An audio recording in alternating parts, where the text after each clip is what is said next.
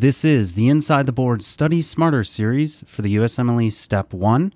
And go check out the Inside the Boards main podcast. Don't forget about that one. Uh, we do have USMLE Step 1 tips from Dr. Jason Ryan from Boards and Beyond in our ITB audio blog powered by Med School Tutors. And in the coming weeks, we'll be focusing on those last minute tips you need during your dedicated Step 1 prep time. And now, let's get into today's show. Welcome to the Inside the Board Study Smarter series dedicated to helping you learn to think like a question writer so you can study smarter, not harder, and succeed on your exam. All right, everybody, and we are back with another episode for our Study Smarter series. Uh, this is Greg Rawdon, uh, one of the newest team members at Inside the Boards, and I am here with the founder extraordinaire, Dr. Patrick Beeman. Well, thank you, Greg. I, I, I appreciate the encouragement. Well, I guess we'll let's just get right into it. I was gonna have Liz yell in the background, like download the app, since I've been talking about that so much. I'm afraid people get annoyed, but I, I won't today. See, I'll just do it subliminally. But all right, let's go right into it. Today we have a 19 year old male who comes to the emergency room because of shortness of breath for the past four hours. He reports that earlier in the day he was doing some housework and suddenly became short of breath. He also reports back pain for the year prior that is uh, worst after waking up in the morning with stiffness that lasts for about an hour. He also noticed intermittent hip pain, but he tried to ignore these symptoms. Chest x ray and spinal x rays are obtained. And here is our interrogatory Which of the following is associated with the most likely diagnosis? So, just to back up, and again, I forgot to read the interrogatory first, and I don't feel like going back to edit it. So next time I'll try to do that again. But basically, we've got a 19 year old guy who has bad pain because he's coming to the ER with shortness of breath, back pain, and uh, back pain's chronic. The shortness of breath is acute. The stiffness that he has uh, in his muscles resolves or improves upon waking. So, what I guess is our differential going to be? I don't know. Do you? I guess let's just go into the answer choices here because that shortness of breath and back pain as uh, two symptoms are, are pretty broad. So um, we could probably list a, a lot in the differential. So, choice A HLA B27 positivity, B HLA DR3 positivity, C, a positive ANA, or D, a positive rheumatoid factor. All right, so we've got these four answer choices. Immediately when I read these options, you know, the obvious reflex I have is I'm looking for something rheumatologic. How would you kind of approach narrowing that to an association with a likely diagnosis? Sure. Uh, so, given that this is kind of like a young male and he is complaining of back pain, and you're thinking about, uh, you know, an, some kind of underlying rheumatologic disease. I mean, the very first one that comes to mind is going to be ankylosing spondylitis, uh, nine yep. times out of 10, you know, and especially given the fact that, you know, it's, it's like indolent back pain, kind of uh, chronic back pain, and it gets better with um, when he wakes up in the morning. And with use essentially is is what that's getting at um, as like the joints loosen up and um, you know relieve some of the stiffness that he has in the morning. Um, it it kind of screams ankylosing spondylitis to me. Uh, other yeah. items on the differential diagnosis, I mean, could be something like rheumatoid arthritis, but that usually affects smaller joints, not uh, joints in the axial skeleton. Um, at least at I first. guess the the the thing that's thrown me off is the shortness of breath. Yeah, yeah. So so the shortness of breath, what that's getting at is some of the restriction of motion of the rib cage uh, that you can develop with ankylosing spondylitis. Another way they can say it is limited chest expansion. And so as the disease involves the the ribs and the axial skeleton, like higher up in the thoracic spine, it, it can limit the ability of the chest wall to move. And so when you have limited capacity to expand your chest cavity, right? That's going to limit the amount of gas exchange that you can perform. It's going to limit your um, like inspiratory capacity and that kind of thing. So uh, that's what would explain the uh, the shortness of breath in all likelihood. It's unlikely. I like this. This this is a good uh, question. Then I would say, um, I I I'll be honest. The if if I were to go through the answer choices, taking this uh, taking the exam, um, I, I, immediately would remember HLA-B27 is ankylosing spondylitis, but my main association and thought with that is immediately bamboo spine. Um, and I don't really think about the um, axial skeleton involvement. Um, so if I was on the exam saying, okay, I know I got back pain, and I know I could get back pain with um, diseases associated with HLA-B27 positivity, um, a positive ANA, or a positive rheumatoid factor, I suppose. Um, the shortness of breath, I'd probably focus on quickly and just say, like, okay, what can cause shortness of breath? Um, you can have decreased ability to exchange oxygen for carbon dioxide. You can have a pneumonia. You could have part of your lungs being taken over by a, a tumor or a, a, a, PE or CHF or a heart attack.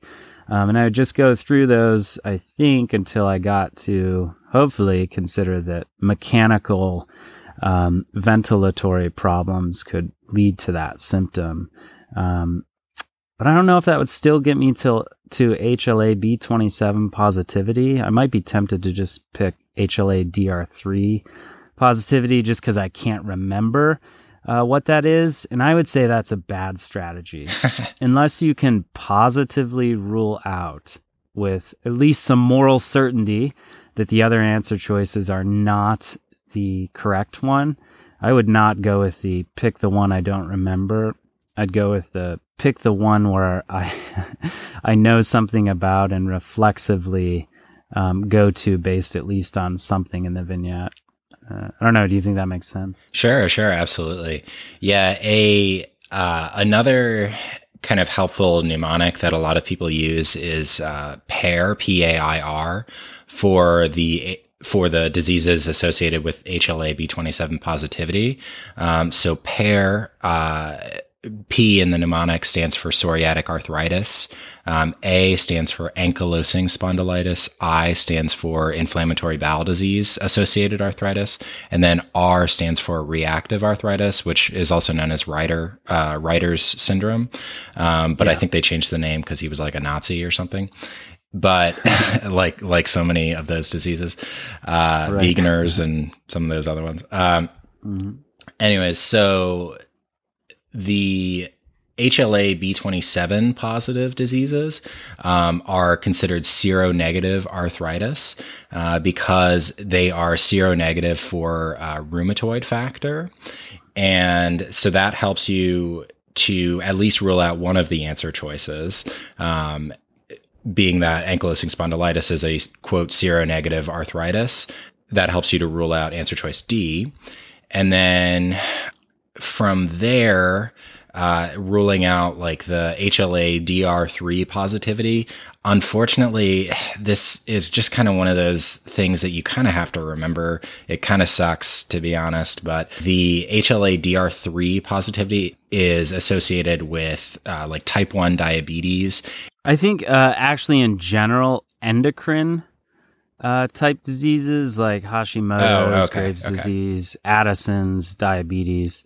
Um, and I, I didn't remember that. I just uh, looked it up. Okay, okay, gotcha, gotcha. So, so okay, um, so HLA-DR three, and then I guess the three could remind me of like a backwards E for so HLA-DR endocrine uh, or uh, endocrine Yeah, we go. autoimmune diseases would be a good way to remember that. Let's see what else. Um, just as a quick refresher, in case people don't remember this, autoimmune diseases, lots of them have HLA positivities, and HLA is referring to the major histocompatibility complex.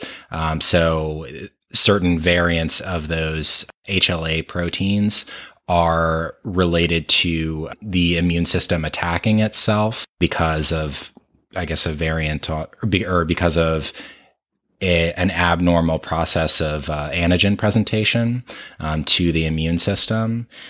And then I think that I think that that's the majority of what I would want to Yeah. cover in this one. Um, Yeah, I, I would say so too. The the takeaway: ankylosing spondylitis, HLA-B27 positivity.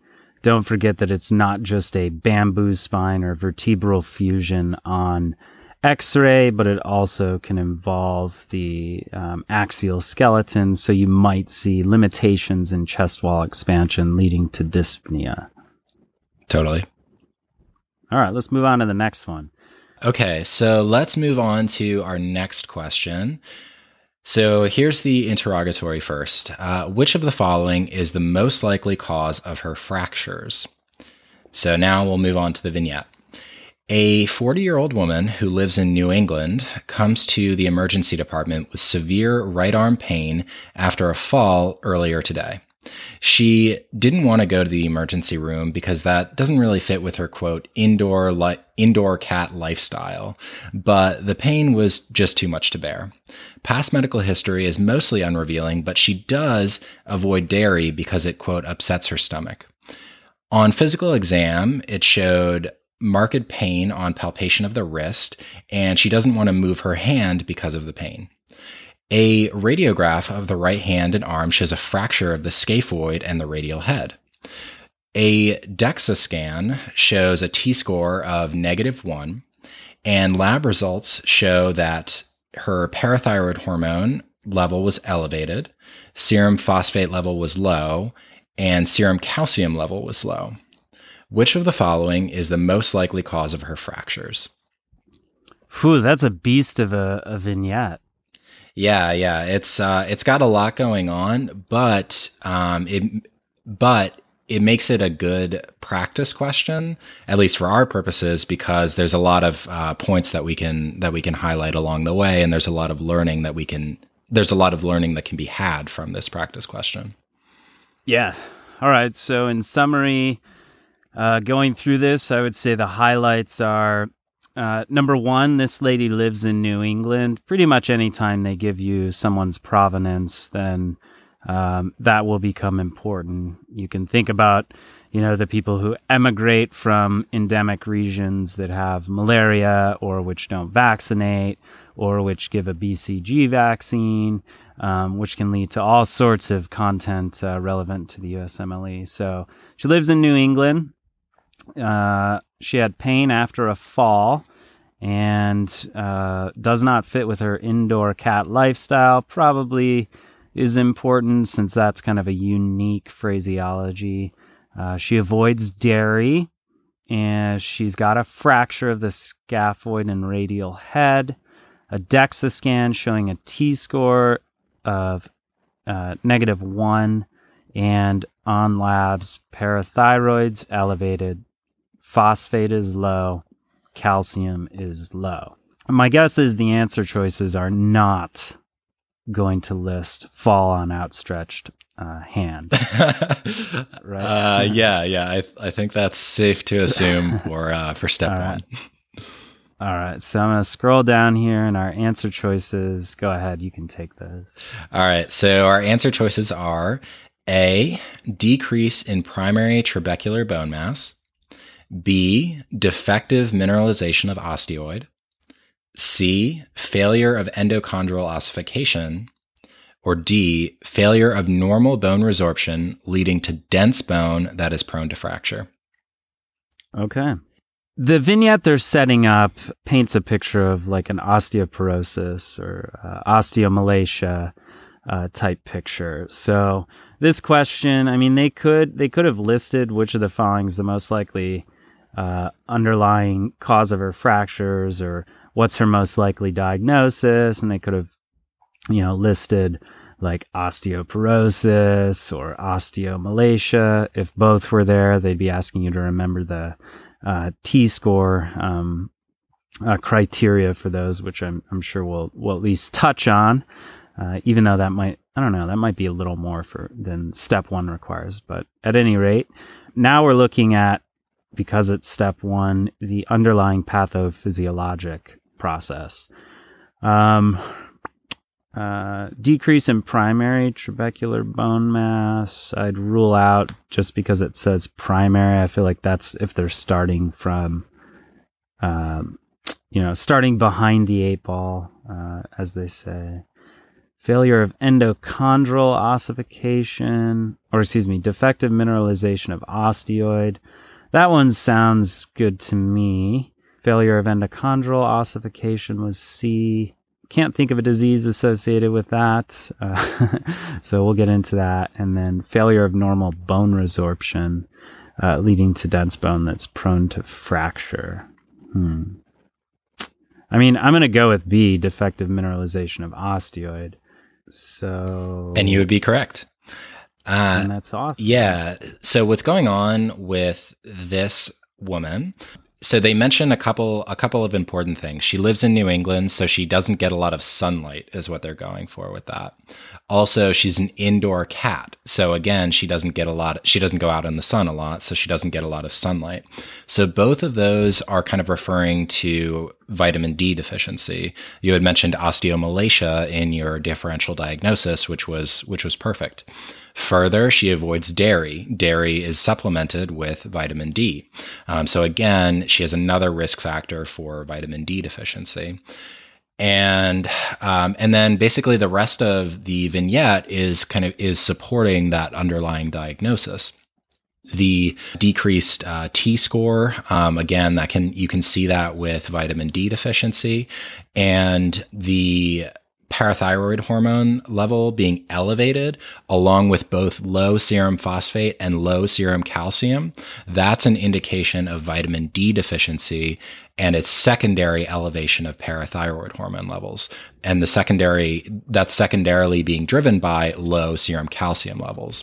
Remember that vitamin D helps you to both absorb, helps you to absorb both uh, calcium and phosphate from the GI tract. And so if you have low vitamin D levels, you can see low serum calcium levels, which will drive up PTH levels in an attempt to correct that, uh, in an attempt to correct the low serum calcium levels. And then also the serum phosphate is low because the parathyroid hormone level, the elevated parathyroid hormone level is driving down the serum phosphate.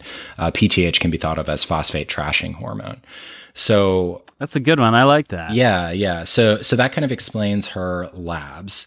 Um, for answer choice A, the decrease in primary trabecular bone mass, that was um, that was getting at osteoporosis. Uh, oh, did I get that wrong? it's no big deal. Uh, so it, it, was referring to osteoporosis. Um, she's 40 years old, um, so she's a little a little young to have true uh, osteoporosis at this point, but it's not completely unheard of, um, given the fact that she has the low T score on her DEXA scan that they got for some reason.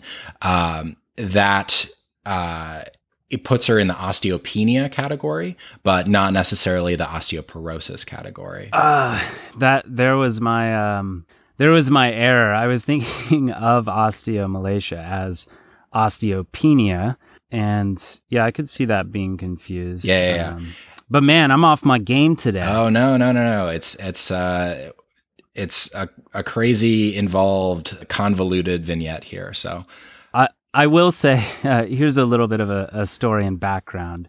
Osteoporosis has been the bane of my existence. I guess since residency. I mean, right now I just do laborist work, but when I was doing full uh, scope of OBGYN practice uh, for the military, we'd often see retirees come in. Um, so we would manage the, you know, the initial kind of uh, screening for osteoporosis and um, you know, some of the first steps in managing it in the primary care capacity of an OBGYN. But so I was once taking a very important exam and I, I remember being uh, asked by the examiners, because uh, this was an oral one, um, you know, a bunch of questions related to um, osteoporosis and um, they had gone through this complex case and, and, you know each question kind of built on the other and i remember them showing me a um, a t score less than 1.5 or uh, less than 2.5 and I was confident this woman had osteoporosis, but her T score was uh, negative 1.5 or something. And um, I got the diagnosis wrong. Um, uh, as I walked out of the exam, I was like, wait a minute. I shouldn't confuse those because really what they're talking about with your T score is standard deviations, right? Right. so a T score of uh, negative 2.5 represents. So it's uh, it's two and a half standard deviations below the mean bone density seen in, I think it's like a 30 year old woman is the comparison. If yeah. they were to use the Z score, that would be an age matched comparison. But the T score, for whatever reason, uses the 30 year old woman. And I'm pretty sure that the reason is when a woman turns 30 years old, that's usually when her peak bone density is. So they're comparing basically when your bone density is at 100% of its max, how low is this person's bone density compared to that ideal 100% um, bone strength at 30 years old? And then um, the reason that this matters is because it informs our knowledge of how likely you are to get a uh, pathologic fracture, right? So if you if you were to have a little fall on an outstretched hand, or um, or something more serious like a hip fracture, which can be absolutely devastating, the likelihood that you'll get one of those pathologic fractures is way way up once you reach that T score of negative two point five. Gotcha. So, I mean, you can kind of think of it too, like with uh, bell curves and standard deviations. If somebody's um, negative 2.5, they're outliers. Right. Um, in terms of their comparison to the normal by, you know, a significant amount. And one standard deviation uh, represents what uh six is it 67% yeah. Yeah yeah. Um, so it's okay. it's right around 67% on either side of the mean. And so the mean is zero um, and then minus one to plus one represents 67% of the population.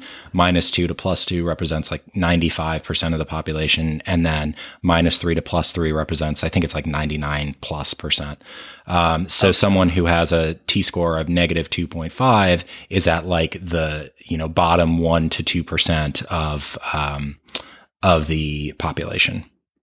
Gotcha. I was a philosophy major, just to remind everyone, not a, a statistics major. yeah. Um, All right, sorry. Let's move. On. No, no, no, no. Let's move on. Keep going. Yeah, yeah. So, uh, so what the question, um, the ultimate diagnosis that she had was osteomalacia, right? Because she has hypovit- hypovitaminosis D or low vi- low vitamin D levels. Um, so, uh, what's going on there is because she has low vitamin D levels, her bones have trouble remodeling appropriately, right? So vitamin D is thought to help with the remodeling process in general, even though it raises blood calcium levels by leaching some calcium from bone. The overall effect is to help remodel the bones such that they're stronger and they're able to deal with the stresses that are put upon them. Um, in one of the reasons that I was leaning away from osteoporosis, in addition to the T score, was her age. So she's only 40 years old. So she is technically past that like peak bone mineral density, at least if, if we're considering her an average person. Um, but she's not, uh, she's not in the point where her estrogen levels are declining so low that she's losing that, uh, protective component of estrogen on the bone. Estrogen helps to. Oh man, you're, you're schooling me on uh, OBGYN related uh, uh, basic science. no, I uh, I just happen to have a episode of this on Med School Phys, so I'm a little more f- familiar with the basic science of it. Oh, that well, there's a plug. Don't forget about uh, our new Physiology by Physio podcast. Um, are you going to be able to release that episode in conjunction with this? Uh, I probably could. Um, I right now am going to be working on cardio next, but I, am sure that I could uh, that I could get it done. All right, let's uh, let's aim for that. At any rate, sorry I keep interrupting. no, it's all good. Okay, so that explains um, kind of the two major di- diagnoses that we were thinking about in our differential osteoporosis versus osteomalacia. Um, one, you know, other thing. So, vitamin D deficiency in children produces rickets, um, and they have slightly different uh, presentation because their bones haven't the growth plates on their bones haven't fused yet. So the low vitamin d levels causes kind of abnormal formation of the bone. So you can see signs like the rachitic rosary on the ribs um, and also you can see like bow-leggedness and uh, and that kind of thing. I think you can see some frontal bossing with that too. So uh, what else Oh, and then uh, you had mentioned also in the answer choices um, failure of endochondral ossification. Uh, what mm-hmm. that one was getting at was uh, achondroplasia. Seems very unlikely in this uh, in this setting, given you know we don't have any history of her being much shorter than her parents or whatever. Um, but achondroplasia is uh, was formerly referred to as dwarfism, right? So uh, an inability of the bones to um, grow to their appropriate length, but it's it has this weird mechanism where you have an overactivation of this thing called fibroblast growth factor receptor uh, three or something like that, and um, this overactivation of something that sounds like a growth factor receptor actually ends up inhibiting the ability of the chondrocytes to proliferate, and that limits the ability of long bones to grow. Consequently, the patient uh, is going to be shorter. Um, however, their height or the the length of their long bones is um, is almost like asymmetric relative to their axial skeleton. So their axial skeleton is relatively normal sized, but their long bones, like the in their legs and arms, are short. And then uh, the oh, and then the the last answer choice um, that one, so failure of normal bone resorption leading to dense bone that is prone to fracture. That's referring to a condition called osteopetrosis or marble bone yeah. disease. Um, and osteopetrosis is, I mean, just basically just as it as it calls it, is failure of normal bone resorption, such that you end up producing these really dense, thick bones, but they're not healthy because the the ability of the bone to remodel such that it deals with the regular stresses and strains of life that are put upon it um, is really important. And if we're just laying down a ton of bone um, that in in a way that isn't um, optimized for that uh, stress that's put that's put upon it, will lead to fractures. So even the bones even though the bones appear uh, nice and thick and healthy, they're actually unhealthy. They're it's like marble bone disease. Um, they can crack. Actually, etymologically, it it refers osteopetrosis to like rock like right. yeah. uh, bones. So, um, but in fact, they are not like you know our normal conception of rocks. Right. So, yes. Yes. Um, totally. uh, okay, and I think that that's. Uh, I think that that's plenty for that. I do too. All right. Well, um, go listen to Physiology by Physio. Uh, next up in the Study Smarter series will be some cardiology stuff as well as what's up next on Physiology by Physio, which I will say congratulations to Greg for producing a show that, unlike the Inside the Boards podcast, has achieved the coveted new and noteworthy feature on Apple Podcasts. So, Greg, it's an honor to have you on your on our team since uh, you are a podcaster extraordinaire. Wow. I never thought Like anyone would be calling me that in my lifetime ever. and they call they'll be calling you doctor soon. Yeah, that too. That's going to be weird. When do you graduate? Uh, graduate on May 24th. May 24th. Okay, that's awesome. And then you'll have, you know, a good what month and uh, or so before residency orientation starts, or Yeah, yeah, yeah. Uh, so my family and I are going on an Alaska cruise, which I've heard only Wow. amazing things about. So I'm super, super pumped for that. And that's awesome. yeah, and you'll have and that whole time you'll be in that weird place where like for a month you're a doctor but you don't really have a specialty. So when people ask you what type of doctor are you? you have to give them that long explanation. Well i just graduated med school and i'm about to start yeah, my residency. Some people get a job not many but i know of one physician in that kind of six week period who actually got a job at Foot Locker. what? So he was a doctor working at Foot Locker before his residency started, Oh my gosh, that's awesome. right? I have no intention of doing that. all right. Well, you enjoy your vacation, and uh, thanks for all the work you do. We will see you back on this show next time. All right, see you later, dude. You can get even more high yield learning on the go with our all audio QBank Step 1 version powered by Exam Circle and Lecturio, and of course, Step 2 powered by Online MedEd, providing high yield information that you can take with you to the testing center on exam day. Click the link in the show notes or search Apple's App Store for Inside the Boards, all one word. We also have in there meditations designed for medical students to help you during those stressful times in your board prep journey and throughout medical school. And over the course of the next couple months, we'll be adding additional detailed question dissections like you hear on the Inside the Boards podcast. We're currently building version 2 of the app, which will be available for Android and iOS with many, many more features than are currently there. But for now, we want your feedback on how we can make it better and what features you would like to see to help you study on the go. Why not try getting some of your time back by learning on the go and while doing other things?